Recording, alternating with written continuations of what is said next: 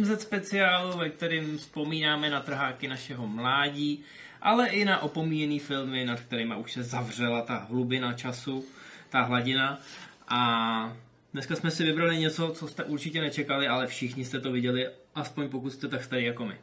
Tak zdár. A dneska se budeme bavit o sérii Policejní akademie. Což je tak. série, kterou jsme asi všichni viděli víc než třeba 30krát. No, teď se teprve uvidí, kolik vám je let, vážení diváci. A divačky, podle mě nás koukají tak dvě ženy. A po tomhle díle by se to mohlo zvednout, protože Policejní akademie to je série, která opravdu v určitém věku, v určitý generaci zasáhla úplně každýho.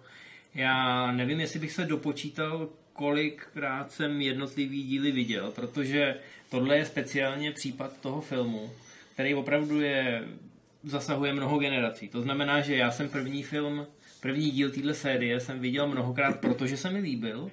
No a pak jsem ho viděl mnohokrát, protože se líbil mým rodičům a protože jsme ho měli ve videotéce a u nás to opravdu jelo do kolečka, do kolečka. Měli jsme to nahraný z televize na VHSC a vím, že jsem to nahrával minimálně dvakrát znova, protože ta VHS se tak vošoupala, že už se na ní koukat nedalo.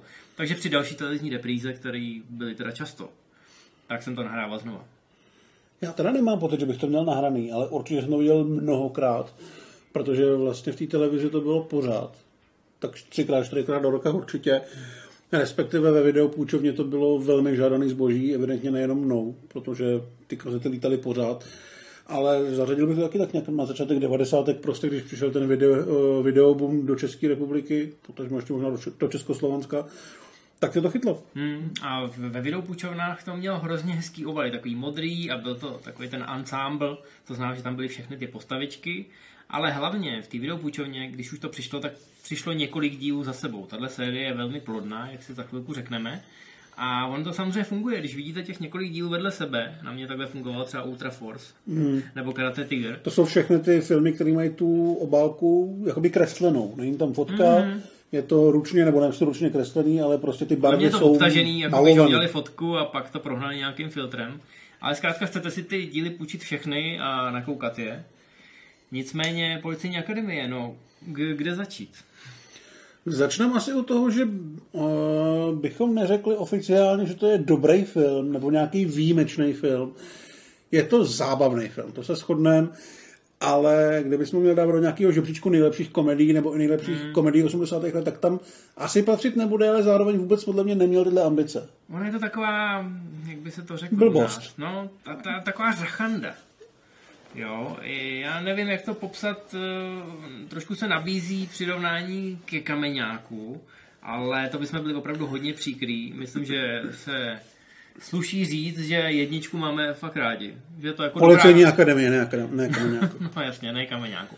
Jednička Policejní akademie je taková ta jednoduchá, nenáročná komedie, která hodně sází na fyzický humor a na komediální timing, absolutně ne na obsah.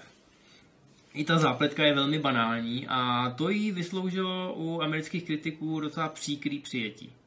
Ten film dostal od Rogera Eberta nula hvězdiček, s tím, že to naprosto vyhejtil v tom smyslu, že ten film je v podstatě rakovina a prostě nejhorší věc, kterou můžete vědět.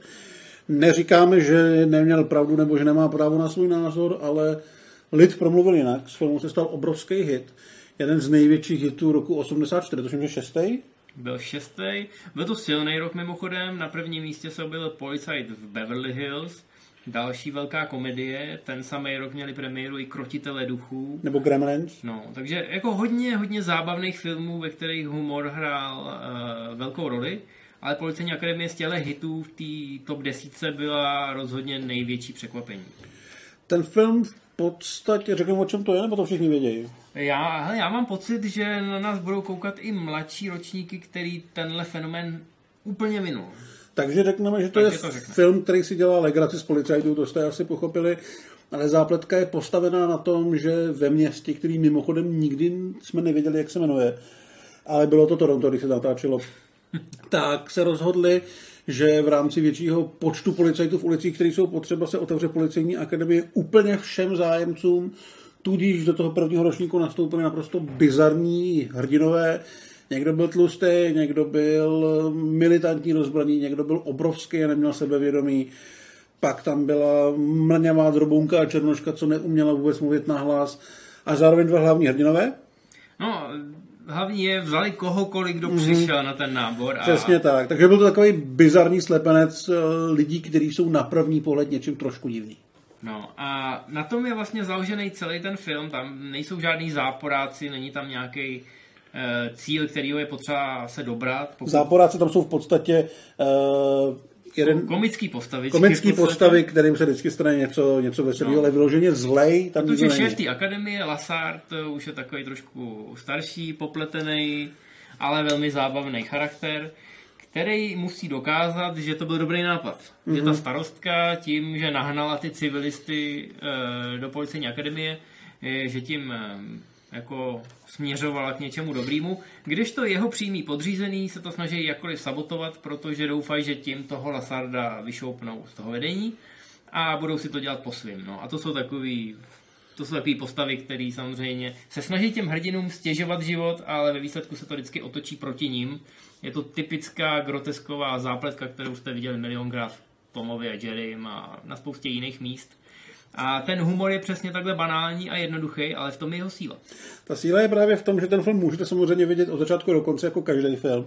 A když to vidíte třeba po druhý, po třetí, tak není problém v půlce odejít, uvařit si kafe, něco províst, vrátit se. Furt se tam bude něco dít a zároveň nebudete mít nikdy pocit, že o cokoliv přicházíte, protože ten děj tam je naprosto druhořadej. Jde v podstatě o to, aby ti hrdinové sami sobě a svým úkolí dokázali, že nejsou úplný výmandi, takže musí překonat nějaký svoje trable, ať už to je třeba ta mrňavá drobná holka, která neumí mluvit, tak se musí naučit zařvat, a nebo někdo, kdo je veliký a bojí se všeho, protože je veliký, aby něco nezničil, tak se musí naučit, že to není úplně špatný, když to má pod kontrolou a to je všechno. Takže když přijete, přijete za čtvrt hodiny, budou tam ty samý lidi, budou dělat pořád veselé věci a zase můžete na chvilku odejít a pak to skončí. No, je, je to hrozně vděčný. Eh, hlavní silou toho filmu jsou rozhodně ty postavy, které jsou sympatický a zapamatovatelný. Ten film by nefungoval jako hodinu a půl dlouhý sketch, respektive kolekce vtipů o policajtech.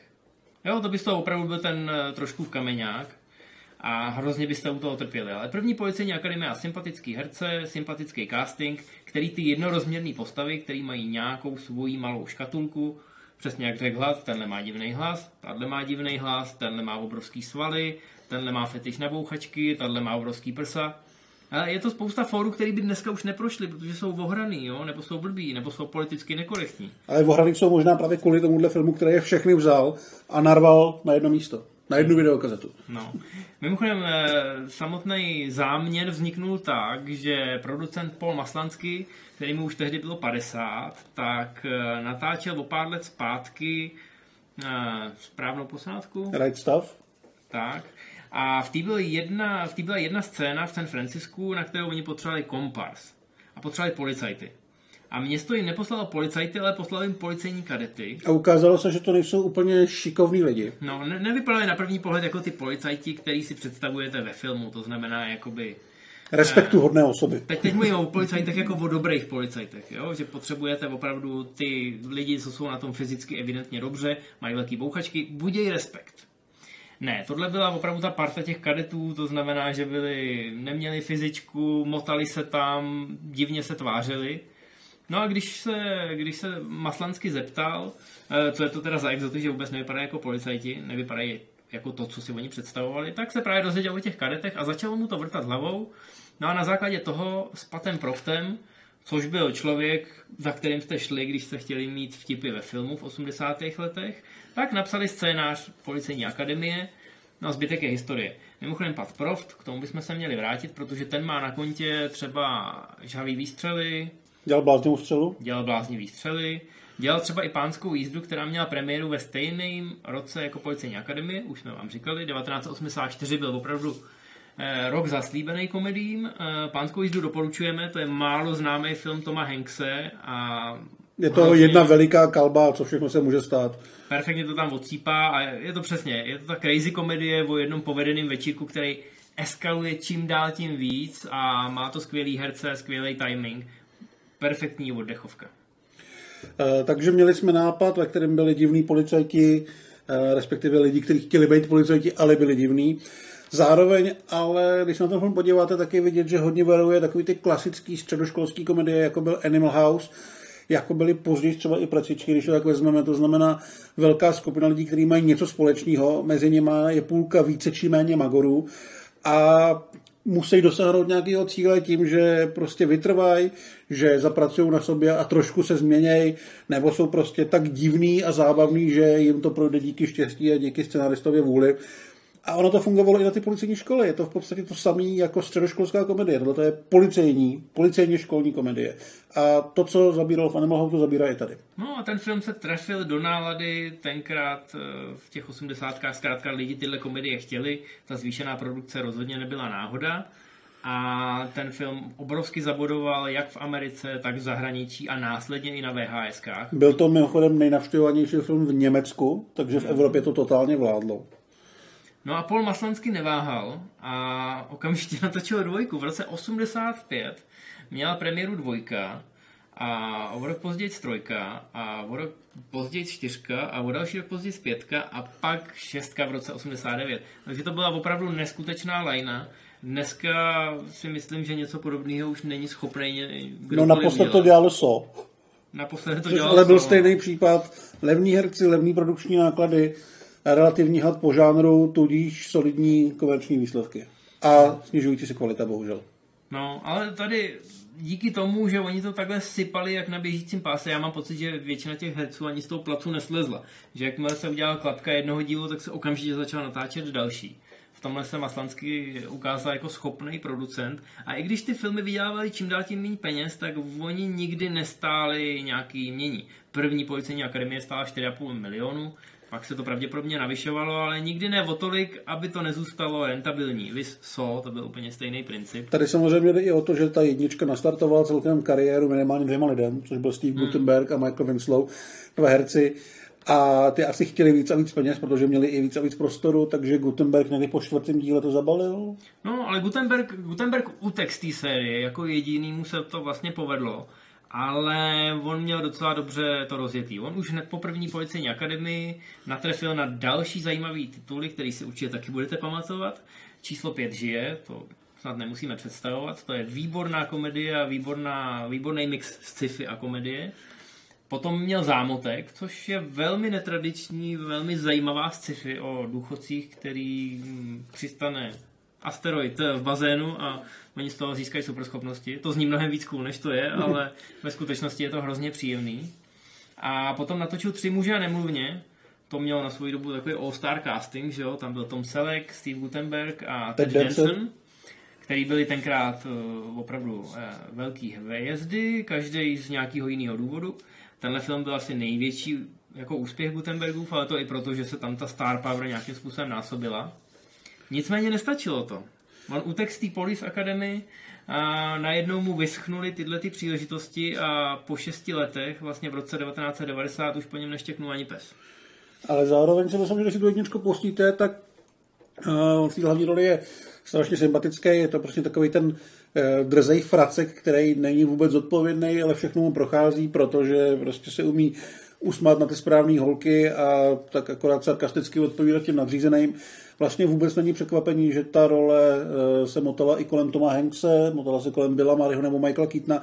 Všichni v té době hráli podobný typy, právě tyhle ty uh, hrozně sympatický, milý, přátelský zevláky a flákače.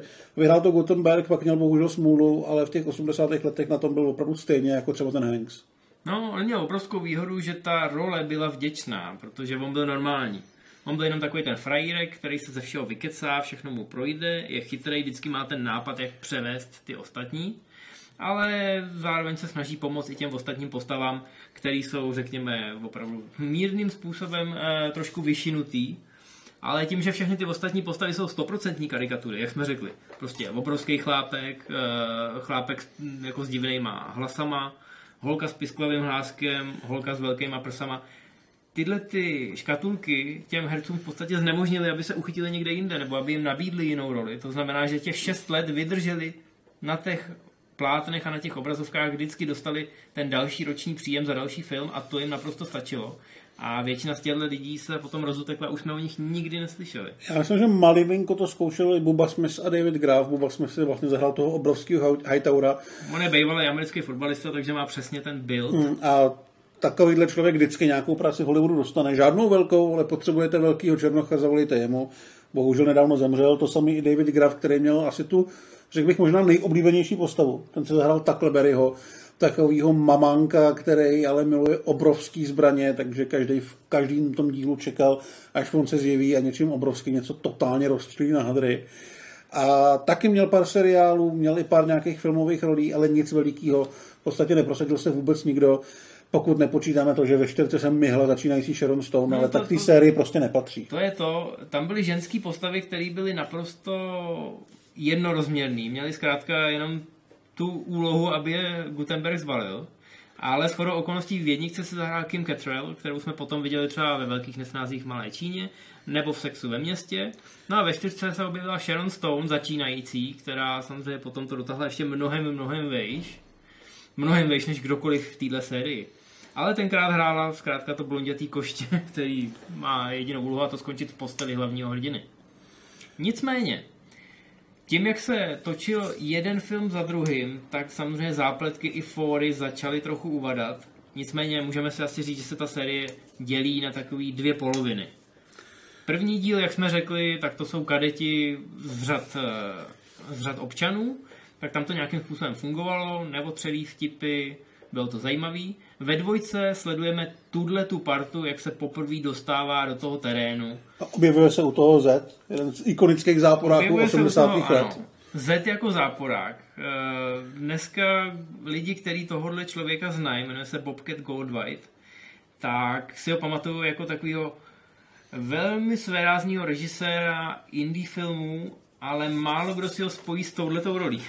Což byl uřovaný psychopat, naprosto asociální, který jenom křičel a ničil věci, anebo brečel emocionálně nějakých seriálů. Nebyl to ten záporák, kterýho by se mohl kdokoliv bát, byl strašně šílený. Já si myslím, že o pět let později by tu roli dostal Jim Carrey, tehdy ho neznal vůbec nikdo, no, ale je, jinak to je přesně to, to, co by měl hrát on. No, ale tohle bylo jednorozměrnější, tahle postava opravdu fungovala na první signální. Prostě jste ho viděli a říkali jste si, to je Magor a tomu zůstalo vlastně i ve zbytku série. Trojka přišla s malým twistem, je, to znamená, uděláme policajta úplně z každýho. Včetně Zeda. Tentokrát opravdu každýho a v té druhé vlně těch kadetů se právě objevil ten Z jako napravený záporák a postupem času se stal teda platným členem týmu, ale tím, že Z, jehož jediná úloha, jak řekl Hlad, bylo prostě řvaní, olizování divných věcí a vůbec asociální chování, tak tím, že teď najednou z něj byl hlavní hrdina, tak to vám může ledat co napovědět o tom, že ty fóry se posunuly směrem k tomu záchodovějšímu humoru. A už se tu hodně recyklovalo, jo? Kelehenová s velkýma prsama byla pořád Kelehenová s velkýma prsama a furt na ní letěli nějaký kadeti.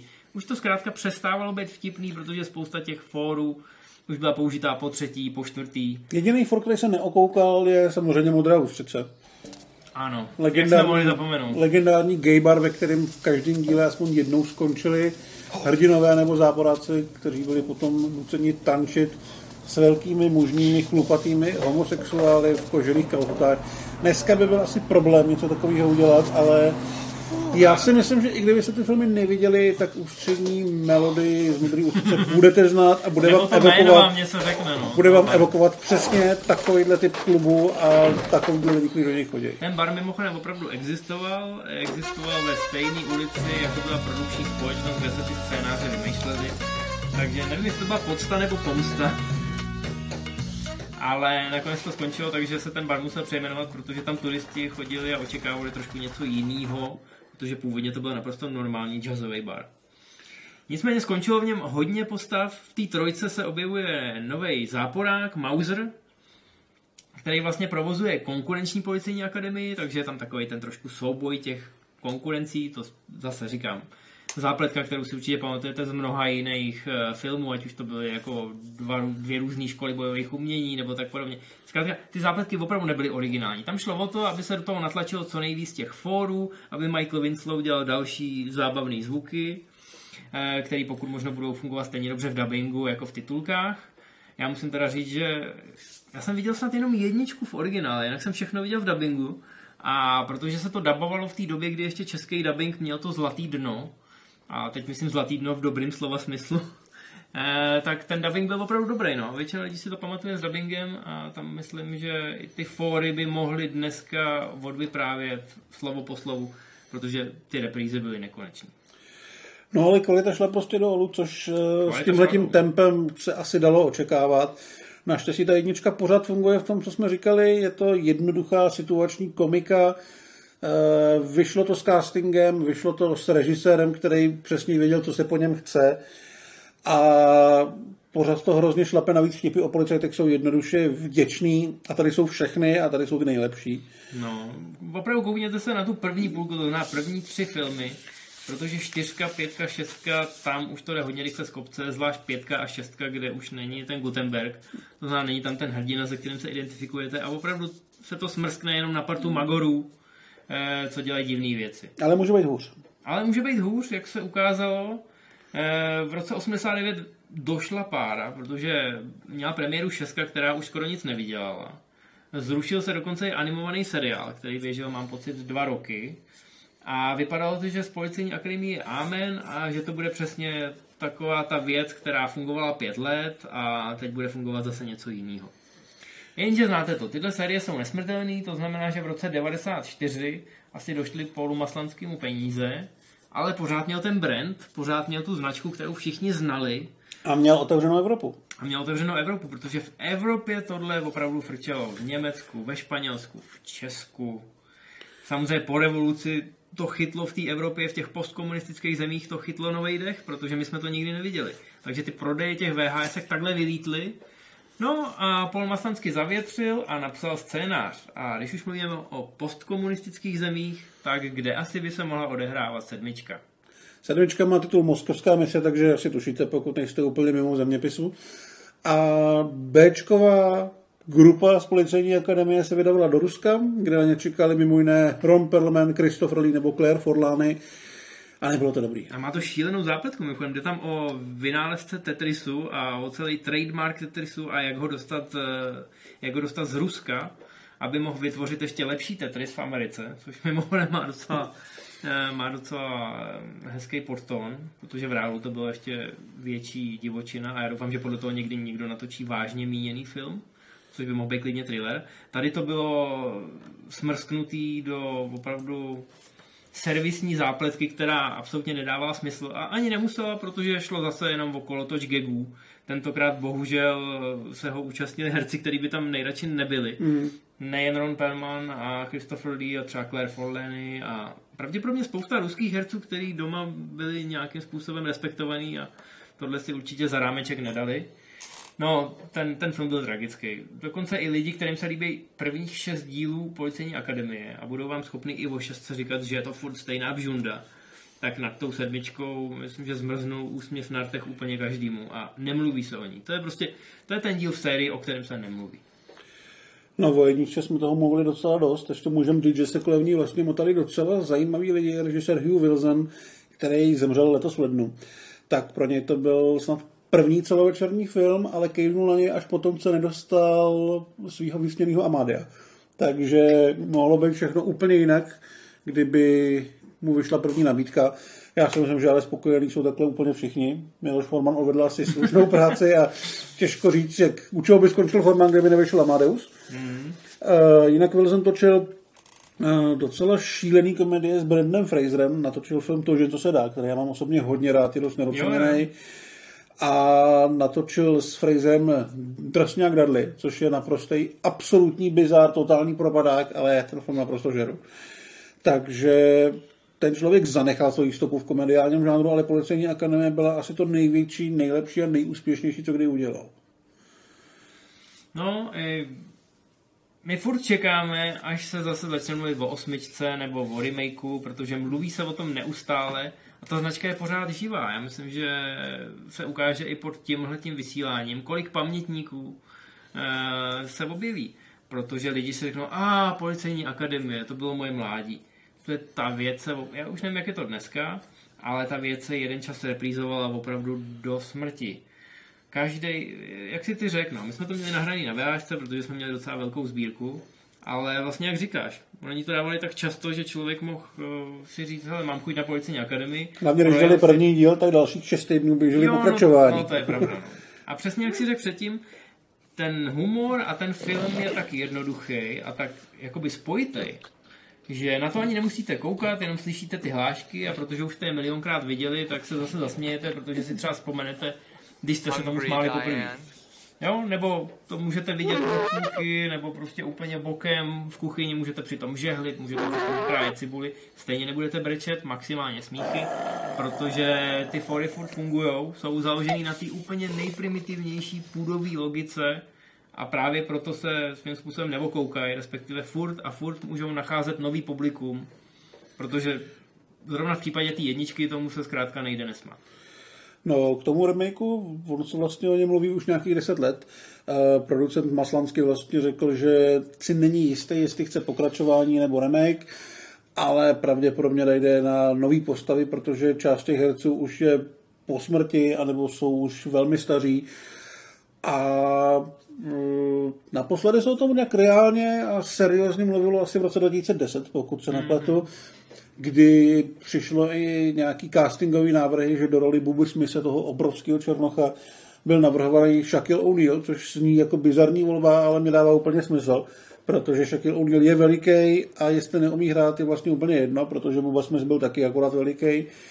Takže proč ne? A kdyby to šlo přesně touhletou cestou, že by se ty postavičky vybíraly tím, jak působí prvním dojmem, jak působí na první dobrou, tak to může šlapat. Podle mě jedna z těch cest, ale zase je riziko, jestli by to fungovalo. Já si myslím, že ta série se dřív nebo později vrátí, protože je to záležitost jedných dvou generací a je to vlastně velký fenomén, nebo byl. Lidi to znají, nebo aspoň doufáme, uvidíme potom na tom videu. Ale... On byl obrovský fenomén, nebyl jenom policejní akademie, ale v závěsu zatím se objevila spousta nápodob a náhražek. Možná si pamatujete lyžařskou akademii v originále se to jmenovalo Ski Patrol. Byla doktorská akademie nebo co no, takového. Lyžařská měla premiéru v roce 1990. Zajímavá může být, protože je tam takový československý želízko, protože je tam Táňa z Bratislavy, podobně jako jsme měli Naďu z Československa v prcičkách, tak tohle je jako podobný. Takový ten sexuální symbol a to potvrzení, že ty slovanský typy holky, mlíko, zkrátka fungují té Americe. A to byl docela, docela dobrý film, jasně, hodně to vykrádalo policejní akademii, ale byl tam právě ten souboj těch dvou skupin, byl tam nějaký ten společný cíl, vyhrát něco na konci, ukázat, že my jsme ta lepší, jako by lyžařská akademie a ta hlídka a byly tam nějaký naschvály a zároveň přesně takový ten Mahony, ten Steve Gutenberg, ten pohlednej, chytrý eh, hlavní hrdina s Fishtronem, který mu jste fandili, aby, aby to zachránil.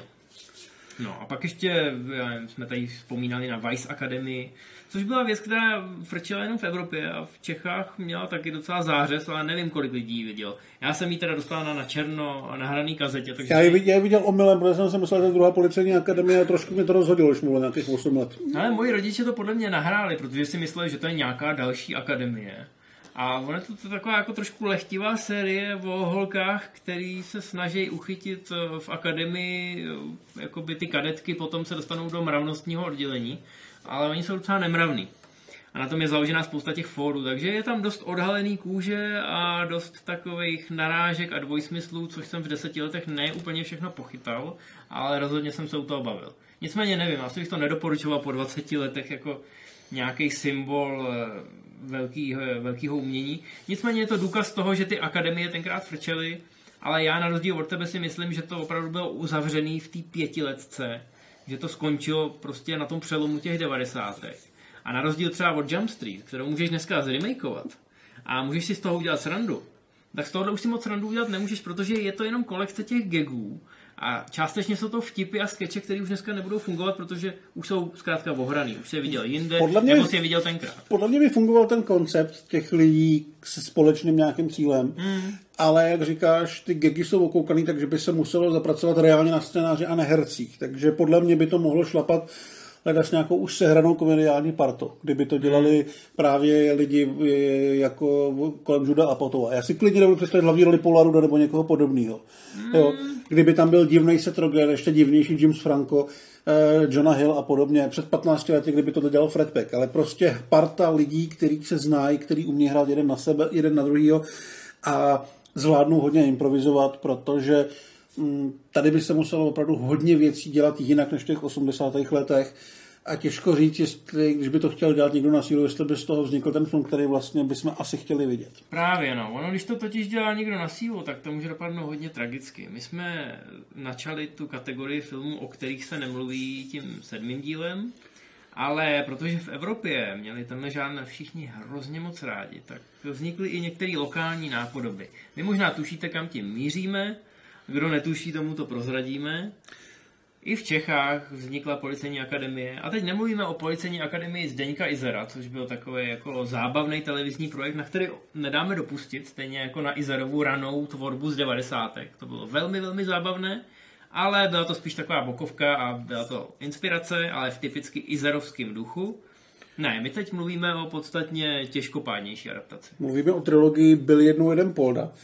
Já se teď úplně nevybavím, jestli ona přímo existuje ve světě, kde se pracuje s filmem Policejní akademie. Já bych dokonce řekl, že jo. Já mám pocit, že tam je nějaký odkaz v tom prvním díle. Ale je to česká variace na podobné filmy. Taky jsme na Policejní akademii, kam přijíždí major Meissner, což je Eh, nový šéf, prvotřídní magor a chce tam zavíst trošku americký pořádky.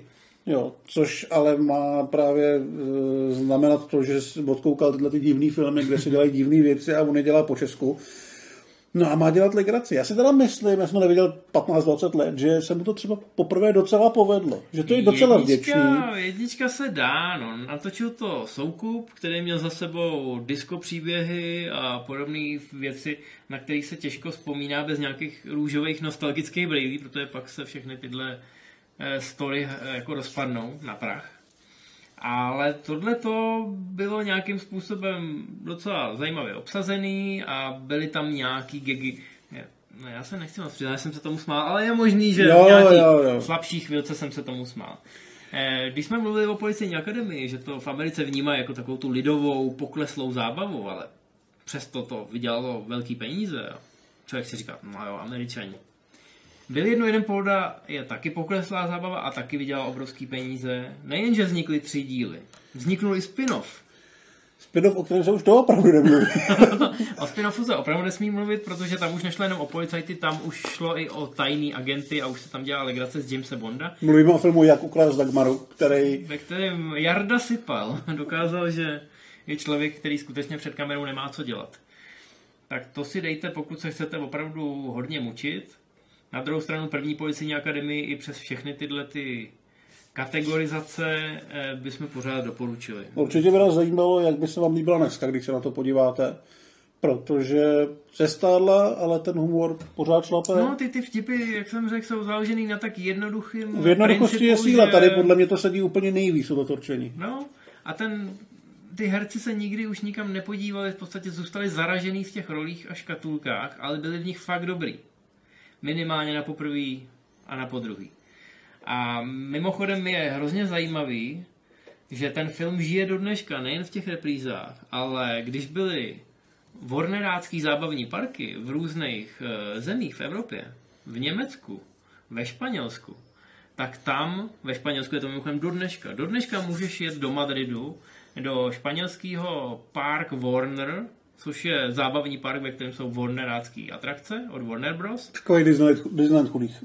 Disneyland chudých, ano. A do dneška tam mají atrakci, která se jmenuje Police Academy Stunt Show, kdy vy si sednete do publika a odehrajou vám tam ty nejlepší scény z Policejní akademie, založený spíš teda na výbuchách a na nějaký fyzický komedii a ne tak moc na těch eh, vtipech, protože samozřejmě předhrávají to e, nějaký kaskadéři a nějaký personál tam, nikoli školení herci ale pořád to tam prej frčí a pořád na to chodí lidi. Proč ne? No, takže furt to funguje. Možná, že to nahrává tomu, jak říkáš, že jednoho dne se na ten reboot dostane A i kdyby to měl být průšvih a zjistilo se, že lidi už na to netahnou, tak aspoň to zkusili. Jump Street to, nevyš- to vyšlo, uh, Baywatch to nevyšlo, protože to byl hrozně špatný film, ale podle mě hlad podle těch 80 věcech tu je. Dorostla k tomu ta generace, která u toho začínala před lety. Já myslím, že dřív nebo později to nebude. No, ale klidně, klidně nemusí sázet na mladý lidi, můžou sázet na ty, ne na pamětníky, jako jsme my, ale třeba i na generaci našich rodičů. Když je dotáhnou do kina na Mama Miu, tak proč by je nedotáhli na další policejní akademii, jo? Akorát teda nesmí moc váhat, protože ty herci teda nemládnou. Teď se mimochodem připravuje dokument, mám pocit, že měl dokonce i Kickstarter. Pokud chcete, eh, pokud chcete jakoby přispět, jmenuje se to, já to nesmím zkazit, What an Institution, The Story of Police Academy a má to být dokument nahlídnutí do toho fenoménu. E, jsou tam rozhovory s hercema, s režisérama, ale jak říkám, ten ansábl stárne, někteří už nejsou mezi námi, takže pokud tam těm původním hercům chtějí nechat aspoň nějaký čestný cameo roličky, tak by to asi opravdu měli natočit spíš dřív než později. A vy se na to mrkněte, protože ta jednička opravdu funguje já se třeba vždycky hrozně rozsekám u té zvukohry eh, Michaela Winslova a funguje jak v dubbingu, tak v originále a je to přesně ten krátký film, nemá to snad ani hodinu a půl, kde to jede od začátku do konce a buď vás to bude bavit, nebo to vypnete. A já myslím, že to dokoukáte, protože to prostě jede samo. Tak jo, tak se uvidíme velmi brzy. Už vymýšlíme, co bude dál. Nepište nám, co byste chtěli vědět, aby jsme probírali, protože my vás rádi překvapujeme.